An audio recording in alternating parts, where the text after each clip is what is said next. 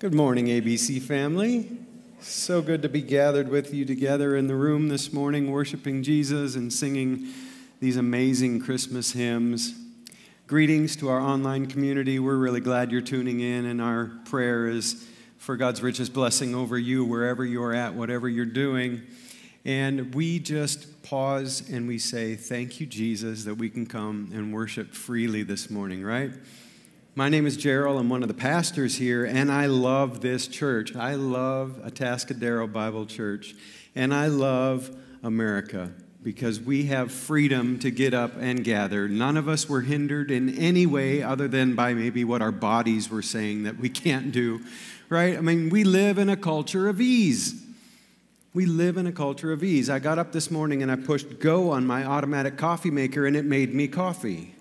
Some of you have these robotic back rooms that when you're sleeping, your vacuum rolls around and cleans your floors for you, right? We even have a company that makes this thing called an easy button because we like to do things the easiest way. Oftentimes in our house, you'll hear one of two things. Why did you do it that way? And the answer is, it was just easier to do it that way, right? We look for life hacks. We look for ways to make life easier because life in this fallen world is really hard. And we're in a season now where there's three generations living on our property with us, and my 5-year-old grandson is getting to that stage where his parents are asking him to do some things that he doesn't want to do, and some of those things are hard, like picking up toys, right?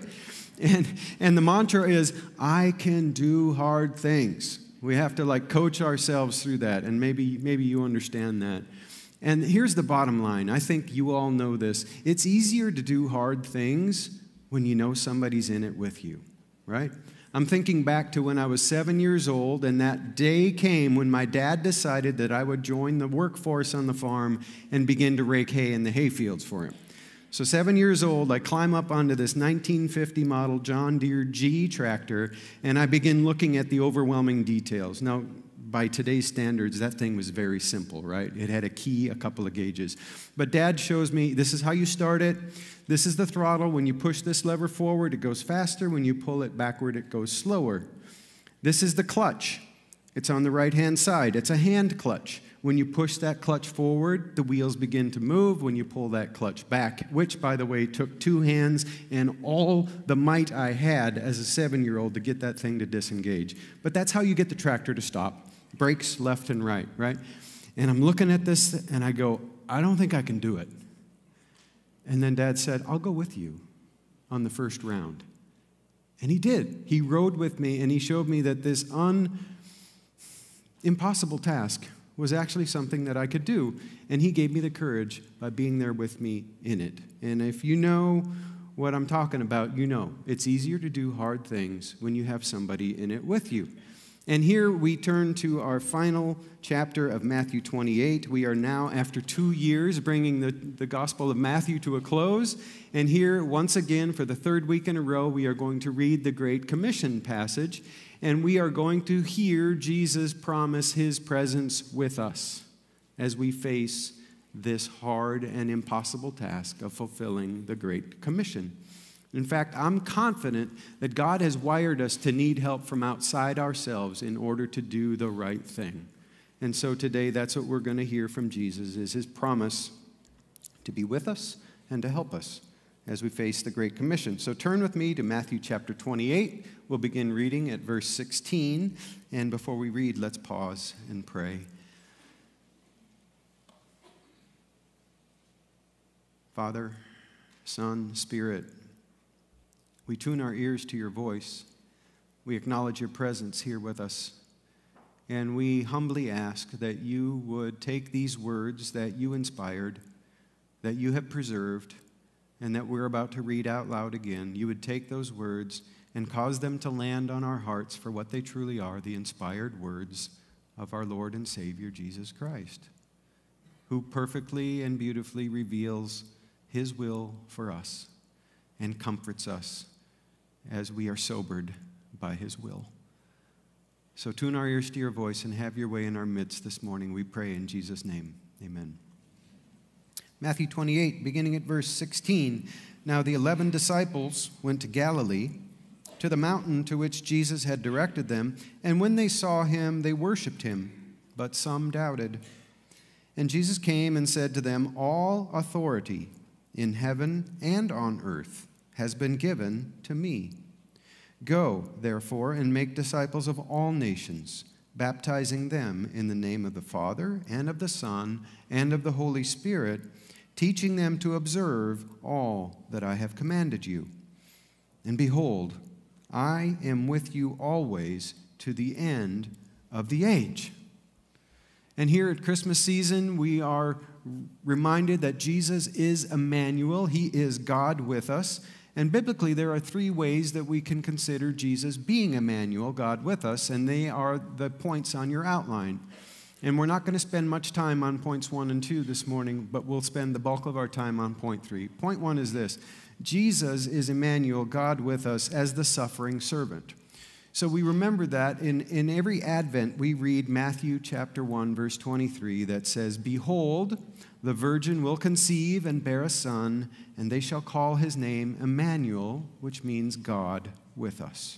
That's a quote from Isaiah chapter 7, right? Given hundreds of years before Jesus' humble birth. So when Mary conceives and delivers this child in the humble stable of Bethlehem, that was the second person of the Trinity taking on flesh and being born, becoming God with us as a human. John wrote about it in this way in his gospel, and you heard it read this morning in our worship set. "In the beginning was the Word, and the Word was with God, and the Word was God."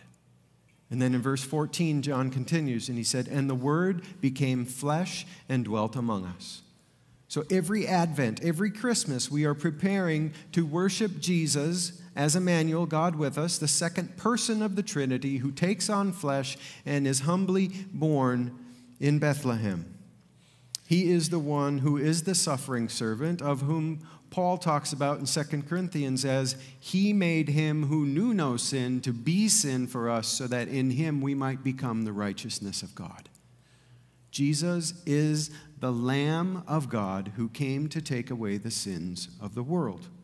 And when we think about Jesus in his first advent, we think of him as the eternal Word who humbly took on flesh, who selflessly lived a sinless life and ultimately died for our sins. He truly is that Lamb of God who takes away the sin of the world. Since then, Jesus has raised from the dead. He's ascended to the right hand of the Father, and he is seated there at the right hand of the Father. He's seated, meaning the work of salvation is complete. He meant what he said on the cross. It is finished. There's no more work for him to do. And he's seated at the right hand of the Father because that is the place of honor, because he has humbly and obediently fulfilled the role that God the Father gave him to fulfill as the suffering servant in his first advent. Now we look forward to his return, his second advent, when Jesus comes and returns as righteous judge. I grew up in a Lutheran church. That was a church that had a regular liturgy, and part of the liturgy every week was the recitation of either the Apostles' Creed or the Nicene Creed. If you're not familiar, creeds are just these simple, complex, and terribly dense doctrinal statements that help us confess things as true. They take all of Scripture and they boil it down to the bare essence. And the Nicene Creed, which was put together in the year 325, has this to say about Jesus. It says, "For us and for our salvation, he came down from heaven. He became incarnate by the Holy Spirit and the Virgin Mary and was made human. He was crucified for us under Pontius Pilate. He suffered and was buried. On the third day he rose again in accordance with the Scriptures. He ascended into heaven and is seated at the right hand of the Father. He will come again in glory to judge the living and the dead, and his kingdom will have no end." So we look forward to the return of Jesus, and when he will come to judge the living and the dead. Second advent, he comes as righteous judge. And then it says, and his kingdom will have no end, eternity. Jesus on the throne, everything made right. So Jesus is coming back, and when he does, he comes as the righteous judge. And we can think of him in that way as being Immanuel, or God with us, as the resurrected and exalted Christ who will return to judge the living and the dead. So when Jesus comes, he doesn't come back as the Lamb, like the first Advent when he came as the Lamb of God, the suffering servant. This time he comes back, he is the Lion of Judah, who alone is able to judge all mankind in righteousness. He will literally be God with us on Judgment Day. Try to imagine that day, if you will. You find yourself at the end of the age, either the end of your life or the end of the age, standing before a holy God. And the books are opened, and the list of deeds read, and every careless word that you have ever said is spoken. And you begin to hang your head in shame. But Jesus is next to you, and he says, Father, I know him, I know her. She is one of my disciples. She's one of those that you gave me from out of the world. And all the things that you just read are some of the things for which I died on the cross. And then you hear, well done. Enter into the joy of your salvation. And all the sin has been wiped away and paid for perfectly by your substitute, Jesus the Christ, who is your advocate. And then you recognize that your neighbor is next in line, and as the books are open, and as the list of deeds are read, and as he or she hangs his or her head in shame, you recognize, oh no, Jesus is not standing next to that one. And that one ultimately at the end hears, depart from me, I never knew you. And they're cast into the lake of fire. And that reality of Jesus on Judgment Day is the motivation for us to obey the Great Commission. That is why we feel the need to go and make disciples of all nations. That is exactly why we do that. And neither of these, Jesus as the Lamb or Jesus as the Lion, neither of these are what Matthew has in mind here in Matthew 28 when he talks about Immanuel, God being with us. The third way that we think about Jesus being God with us is through the indwelling Spirit. The Scriptures make it so clear that even though Jesus has ascended to the right hand of the Father, that God is still with us as the Spirit of Christ who comforts us with his presence and encourages us with his power, so that we can obey God's commands. Now, I want us to remember the context in which he gives this promise. Again, verse 20 starts with, teaching them to observe or obey all that I have commanded you. And it's a sobering thing, right? To recognize that these are commands. We are to go to make disciples of all nations. And as we make disciples, those disciples, we are baptizing them in the name of the Father, Son, and the Holy Spirit, and we're teaching them to obey everything that Jesus has commanded. That's mission impossible. How do you make disciples of every nation, and how do you teach every disciple to obey everything that Jesus has commanded? We hang our head in defeat, and we say, this is humanly impossible. And then we remember our neighbor. And we swallow hard and we say, well, God, can you empower me to be obedient for that one? And it's precisely into our weakness, precisely into our fear, into our timidity, that Jesus speaks his promise, and let's look closely at what he says. He says, behold. Some of your translations say, and lo. Other translations say, surely. This word here at the beginning of the sentence, at the beginning of the promise, is a word that's designed to get your attention. It's designed to shake you awake. So when you are in a crowd of people and you are the one who needs to announce what that crowd of people will be doing next, what do you do to get their attention? You whistle? Somehow you get their attention, right? And that's what this word behold is doing. Jesus is saying, listen up. What I'm about to tell you, you need to hear. In fact, it's going to be the key to your life. So Jesus says, behold, look. And then he says, I am with you. I, the one who has all authority, like we heard 2 weeks ago. He has the authority to create. He has the authority to save. He has the authority to sustain. This is the one who is promising that he is with you. This is the one who has the authority to give you that audacious command to go and make disciples of all nations. This one, with that authority, is the one who looks you in the eye and says, I am with you always. And why? Because he knows we need somebody with us when we need to do something hard. You realize that God has a habit of doing this, right? He gives a mission impossible command to his people. The people resist, and then he promises, I'm going to be with you. I'm going to tell you 3 stories of God doing this. He did it with Moses. He did it with Joshua. Okay, so think back to the book of Exodus. We see there in Exodus 3, Moses is a shepherd. He's shepherding a flock of sheep, and he wanders upon the Mount of Horeb. And there at Horeb, he glances to the side, and he sees a bush that's on fire. And despite being on fire, it is not being consumed. So he says, I'm going to go over there and see what's going on with this bush. As he gets over there, he hears the voice of God speaking to him, and God says, Moses, take your sandals off. You're standing on holy ground. So Moses removes his sandals.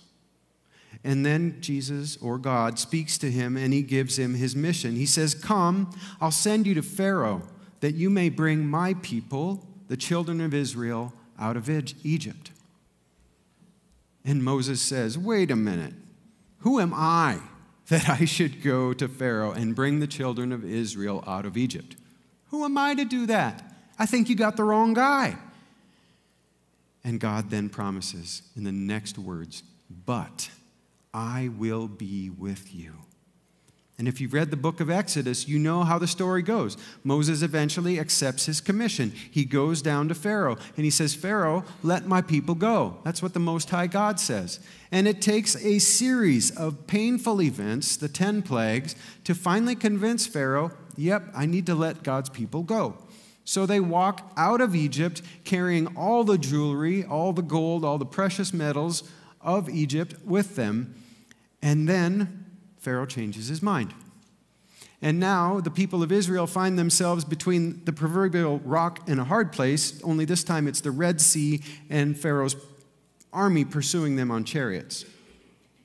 And at the moment that they think they're going to die, God intervenes. He parts the Red Sea, and the nation of Israel walks through the Red Sea on dry ground. And then the Pharaoh's army on chariots pursues them on that dry ground, and as the last Israelite pulls up onto the beach, the waters come, and Pharaoh's army is drowned in the sea. God made true to his promise. He was with them, and he showed up in some pretty mighty ways to empower his obedience to do what he had commissioned him to do. Story number 1. Second story is Joshua. For reasons we won't go into detail, but it was Moses' disobedience that prevents Moses from taking the people of Israel into the promised land. He dies there in the wilderness, and then God shows up, and he speaks to Joshua. And he says this in Joshua chapter 1. He says, Moses, my servant, is dead. Now therefore arise, go over this Jordan, you and all the people, into the land that I'm giving them to the people of Israel. And at this time, we don't hear Joshua protest verbally, but it's like God can read his mind because he keeps speaking to him, be strong, Joshua, be strong, be courageous. This book of the law that I've given you through Moses, don't depart from it. Don't turn to the left, don't turn to the right, but be careful to do according to all that is written in it, for only then will you have success. And then he promises him, and I will be with you. And if you've read the book of Joshua, you know God was with Joshua. When it came time to cross the Jordan, once again the waters parted. Israel walked through the Jordan River on dry ground. Then their next marching order was to go march around. That was marching order. That's punny. Marching order? to march around the city of Jericho 7 times, and then the walls fell down, right? God showed up. Nobody in the nation of Israel made those walls fall down. God showed up. And again, the pattern of God's leadership plan is established. And the pattern goes like this. God gives a command that's humanly impossible to fulfill. And his people that receive that command resist. They come up with excuses why they could never do that. Thirdly, God promises his presence. And finally, the person has success as they depend on God to empower their obedience. The person only has success as they depend on God to empower their obedience. And that, church, is what Jesus is doing here in Matthew 28. He gives his church, us, our mission impossible. Go make disciples of all nations. And we swallow hard and we go, God, I could never do that. I'm not bold. I'm not able to go. I've got responsibility X, Y, Z. I don't even know the Bible well enough to help shepherd my own soul. How am I supposed to tell somebody else about Jesus? And the list of excuses goes on and on and on. And it's precisely into these excuses, into this resistance, that Jesus promises, look, I am with you always to the end of the age. And once again, here we are, church, as the pattern indicates, we will only have success in fulfilling or obeying this commission as we depend on God to empower our obedience. We need to depend on God to empower our obedience. And why do we need to hear this promise? Why do we need to hear Jesus grab us by the shoulders, look us in the eye, and say, I am with you always? We need to hear this promise for 2 reasons. We need his comfort, and secondly, we need his courage. We need comfort from his presence. Accepting this mission to make disciples of all nations is a sobering thing. It strikes fear in our hearts if we're honest, and it's humanly impossible. And just like we find comfort when someone is with us when we're faced with doing a hard thing, Jesus knows that we need input and we need support from outside of ourselves in order to face this hard thing we call the Great Commission. We need to know that God is with us in this as we face it. And I want us to look real close at the grammar of what Jesus is saying here, because that is key to us understanding the depth and the magnitude of this promise. If you're going to take word from word and go Greek word to English word, Greek word to English word, it goes like this. I, with you, I am.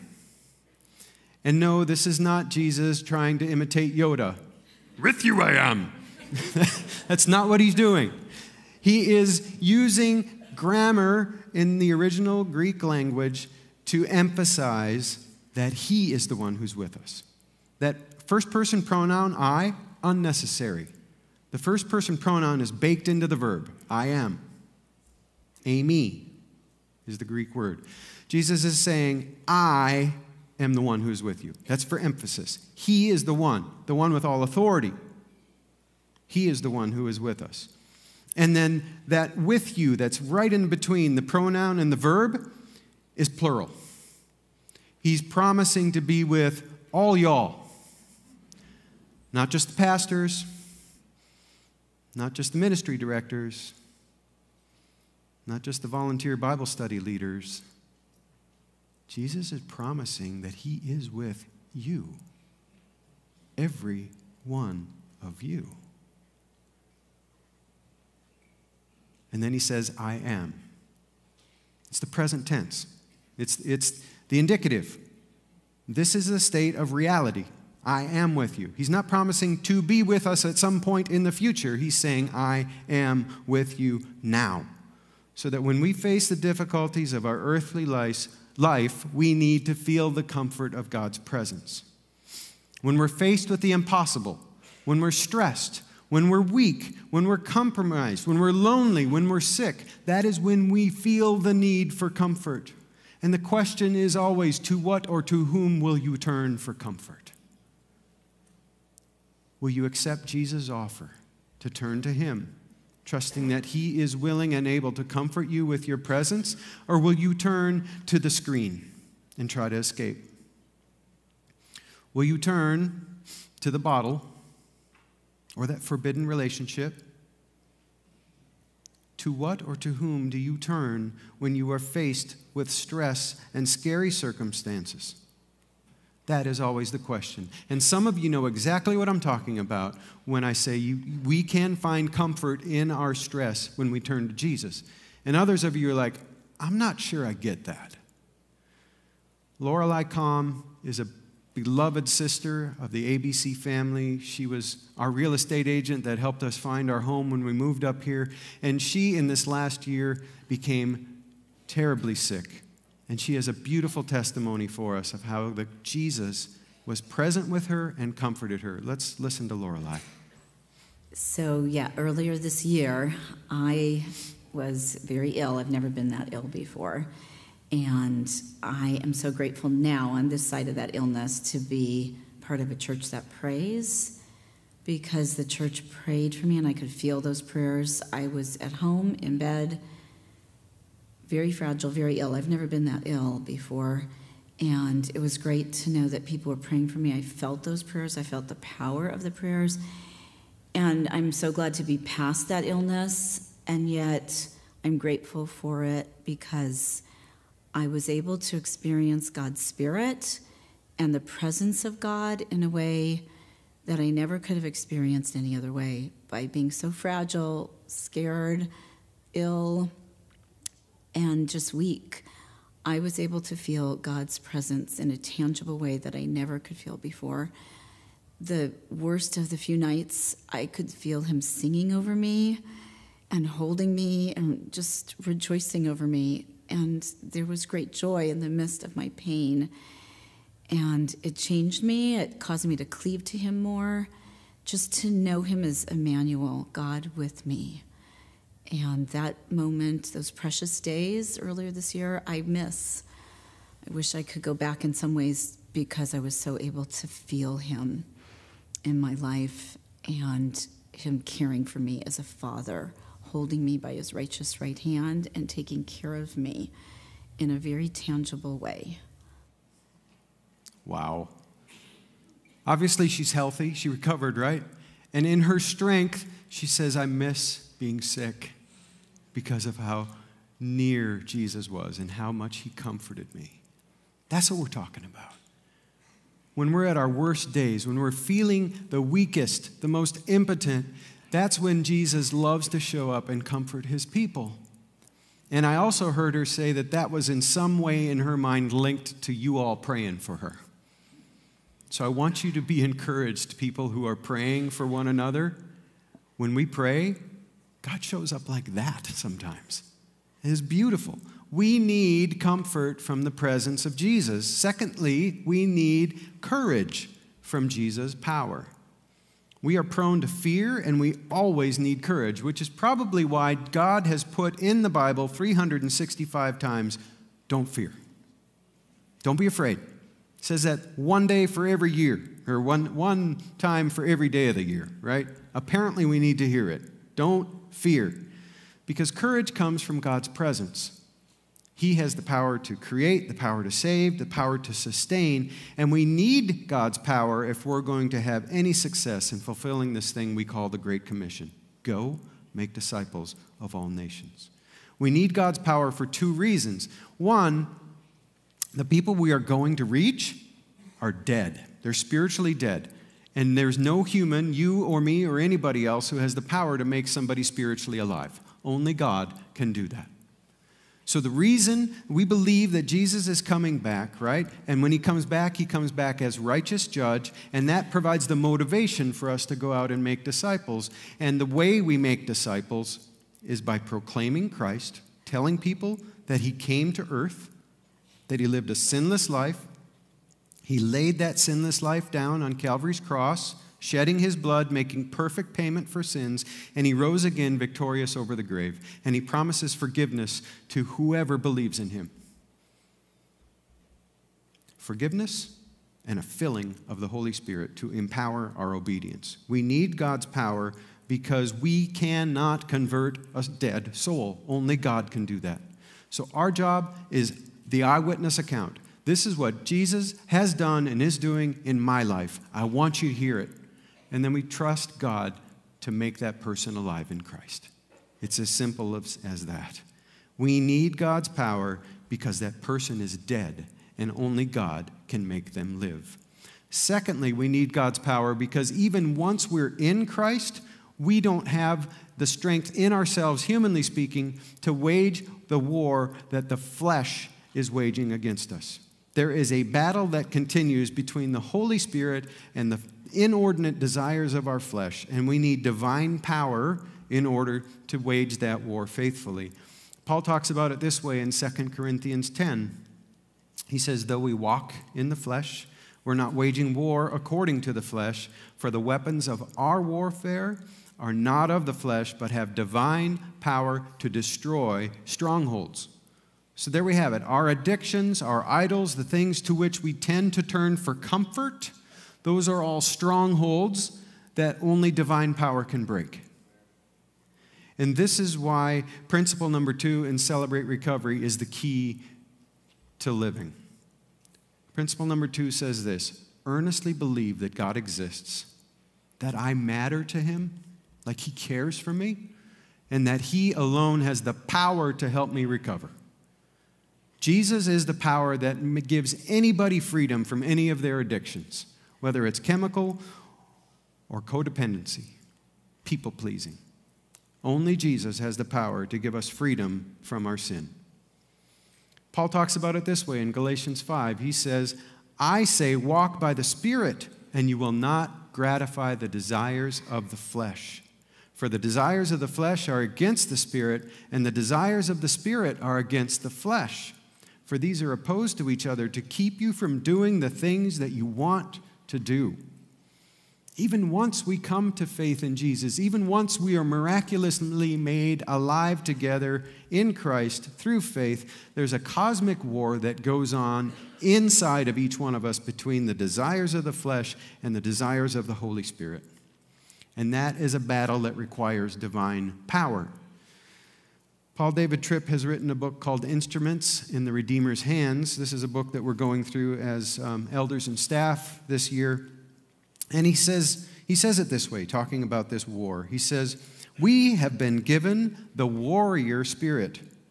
Why this name? Because the Holy Spirit who dwells in us fights on our behalf. Paul is literally saying here that the Spirit is an adversary who stands opposed to the sinful nature. God knew that our natures are so weak and the conflict within so powerful that he could not leave us to ourselves. He sent his Spirit to literally live inside of us so that by his power we would be able to defeat the passions and the desires of our sinful nature. God knows what we need, and he makes perfect provision through the indwelling Holy Spirit that gives us the power to overcome the sinful passions of the sinful nature. So, church, we need comfort from Jesus' presence, and we need courage from his power so that we can accept our mission impossible, so that we can go and make disciples. That's why Jesus' promise here is key to our life, key to our living, key to our obedience. We will only have success to the degree that you and I rely on God to empower our obedience. Let me repeat that. We will only have success to the degree that you and I rely on God to empower our obedience. We need him. So the question comes, how long can I expect Jesus' promise to be in effect? He says, look, I'm with you always. Literally, all the days. And I love that, all the days, because it tells me two things. It tells me he is with me day by day. As long as it's called today, I can bank on Jesus' promise that he is with me. And he said he's with me all the days. That means no matter how many days there are between now and the return of Jesus, he's promised never to leave me, never to forsake me. He is with me all the days, every last one of them. And in this next clause, Jesus says, to the completion of the age, or to the end of the age. That means he's committed to be with us and empower our obedience right through the completion of the Great Commission, right through that day when he does come back as righteous judge to the end of the age. Where does Jesus use that sort of verbiage? Where does he talk about the close or the end of the age? There's a couple of places here in Matthew 1 and 13. Through all those parables, he's talking about the end of the age, where the angels come and they sort all causes of evil into one thing and the righteous into another. Jesus himself talks about it in Matthew 24. The disciples come and ask him, "When will these things be? What's the sign of your coming and of the close of the age?" And through the chapter, Jesus continues to answer, and he says, "Concerning the day and the hour, nobody knows. Therefore, you must be ready. For the Son of Man is coming at an hour you don't expect. Who then is that faithful and wise servant whom his master has set over his household to give them their food at the proper time? Blessed is that servant whom his master will find so doing when he comes." And here in Jesus' answer, this servant who's been placed over the house to give them their food at the proper time is an analogy. It's a picture, it's a word picture, it's an illustration of us, the church, making disciples, seeking to fulfill our unique role in this thing we call the Great Commission. And the testimony of Scripture, church, is that things are going to go from bad to worse. People will go from bad to worse. That's 2 Timothy. Which means that today is the easiest day to be a Christian. It's only going to be harder from this point forward. Today is the easiest day to stand for truth in the midst of a culture that's been deceived by lies. It will never be easier to take your stand with and for Jesus and step out in faith and play that role that he has for you and for me to make in making disciples. It will never be easier. So, church, we need to count the cost. We need to be ready. We may need a course correct. This morning, I ended up reading the letters to the churches in their opening chapters of Revelation. And there were 7 letters there to 7 churches, right? And Jesus writes to them, and every one of them needed a course correct. And I was haunted by the words, "Let him who hear listen to what the Spirit has to say to the churches." I'm wondering, what kind of a course correct do you and I need this morning? What is the Holy Spirit telling you? What is the Holy Spirit telling me? What is he telling us as a church? What course correct do we need in order to play our role in standing for truth and standing up for Christ in the midst of a culture that's deceived by lies? What do we need this Christmas season? Some of us are here knowing the full weight of our sin and the shame that comes with it, and we hang our head in shame. And for us, maybe the next faithful step in fulfilling the Great Commission is actually to lift our eyes and to put them on Jesus, believing that he is able to forgive us our sins and to cleanse us from all unrighteousness. There is no sin that you have done, no thought you have thought, no deed you have done or left undone that Jesus can't forgive. He can forgive it all, and his promise is to cleanse you from all unrighteousness. So for some of you, it might be just turn your face toward Jesus and receive his forgiveness. Others of us, we need comfort from Jesus rather than all the other things to which we look for comfort. Others of us need courage. The idea of moving towards somebody and talking to them about Jesus makes us shake in our boots, and we need to know that Jesus is right here with us, willing to comfort us and empower us as we step out in faith and tell somebody about Jesus. We're only 1 week away from Christmas, where each one of us here will likely find ourselves either inviting others into our home or entering other people's homes. I wonder, is it possible that we could enter into the presence of others and be a comforting, a calming, and encouraging presence because Jesus is dwelling with us, in us? Could courage and comfort characterize the conversation around our dinner tables, around the Christmas tree, in the living room? I think it can, because Jesus had promised to be with us in this. So let's pause, let's pray, let's invite the Holy Spirit to custom tailor this and show us what application looks like for us. Father, we praise you for who you are. We thank you for your wise plan. We thank you that you sent your Son, Jesus, the second person of the Trinity, to take on flesh and all the limitations that come with living in a fleshly body and walking this earth as a human. We thank you for his sinless life.